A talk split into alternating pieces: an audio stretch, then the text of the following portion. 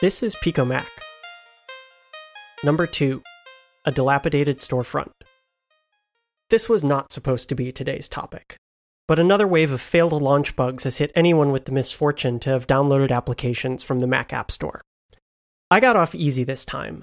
When I went to make recordings yesterday, I turned to Piezo, my lightweight audio app of choice. Rogue Amoeba, its creator, has recently made a public exit from continuing to sell Piezo on the Mac App Store.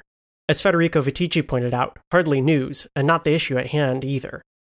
Prior to launch, a dreaded dialog box appeared. In order to use the app, I had to authenticate with my Apple ID to appease the Mac App Store. This should not happen ever. I understand that the MAS is a store, and like any store, it has to prevent people from pilfering its goods.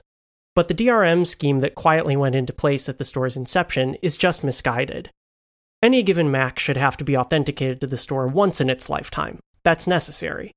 After that, there should be no phoning home, no expired certificates, and if that's not industry standard, that shouldn't matter to Apple.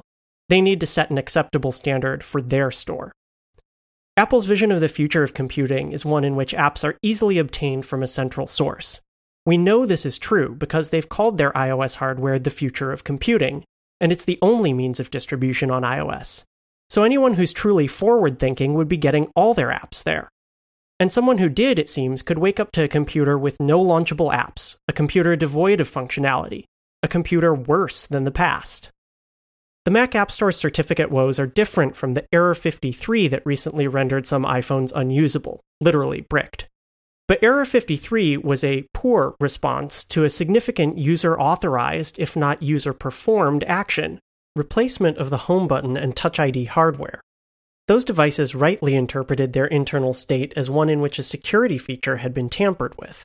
And anyone who's had their iPhone disassembled and reassembled can infer that might cause some failure. What did Mac App Store users do that would lead them to believe that all their apps would die yesterday? Nothing. They just let time pass. They just dared to use their Macs in the way Apple envisioned. There are only two paths from here, and the road taken must be chosen by WWDC. In 10.12, either faith in the Mac App Store has to be restored, for ordinary users, power users, and developers alike, or the whole thing has to be shut down, condemned. A physical store in this condition wouldn't be allowed to stand. If Apple has any pride in the Mac and its future, they won't allow it either.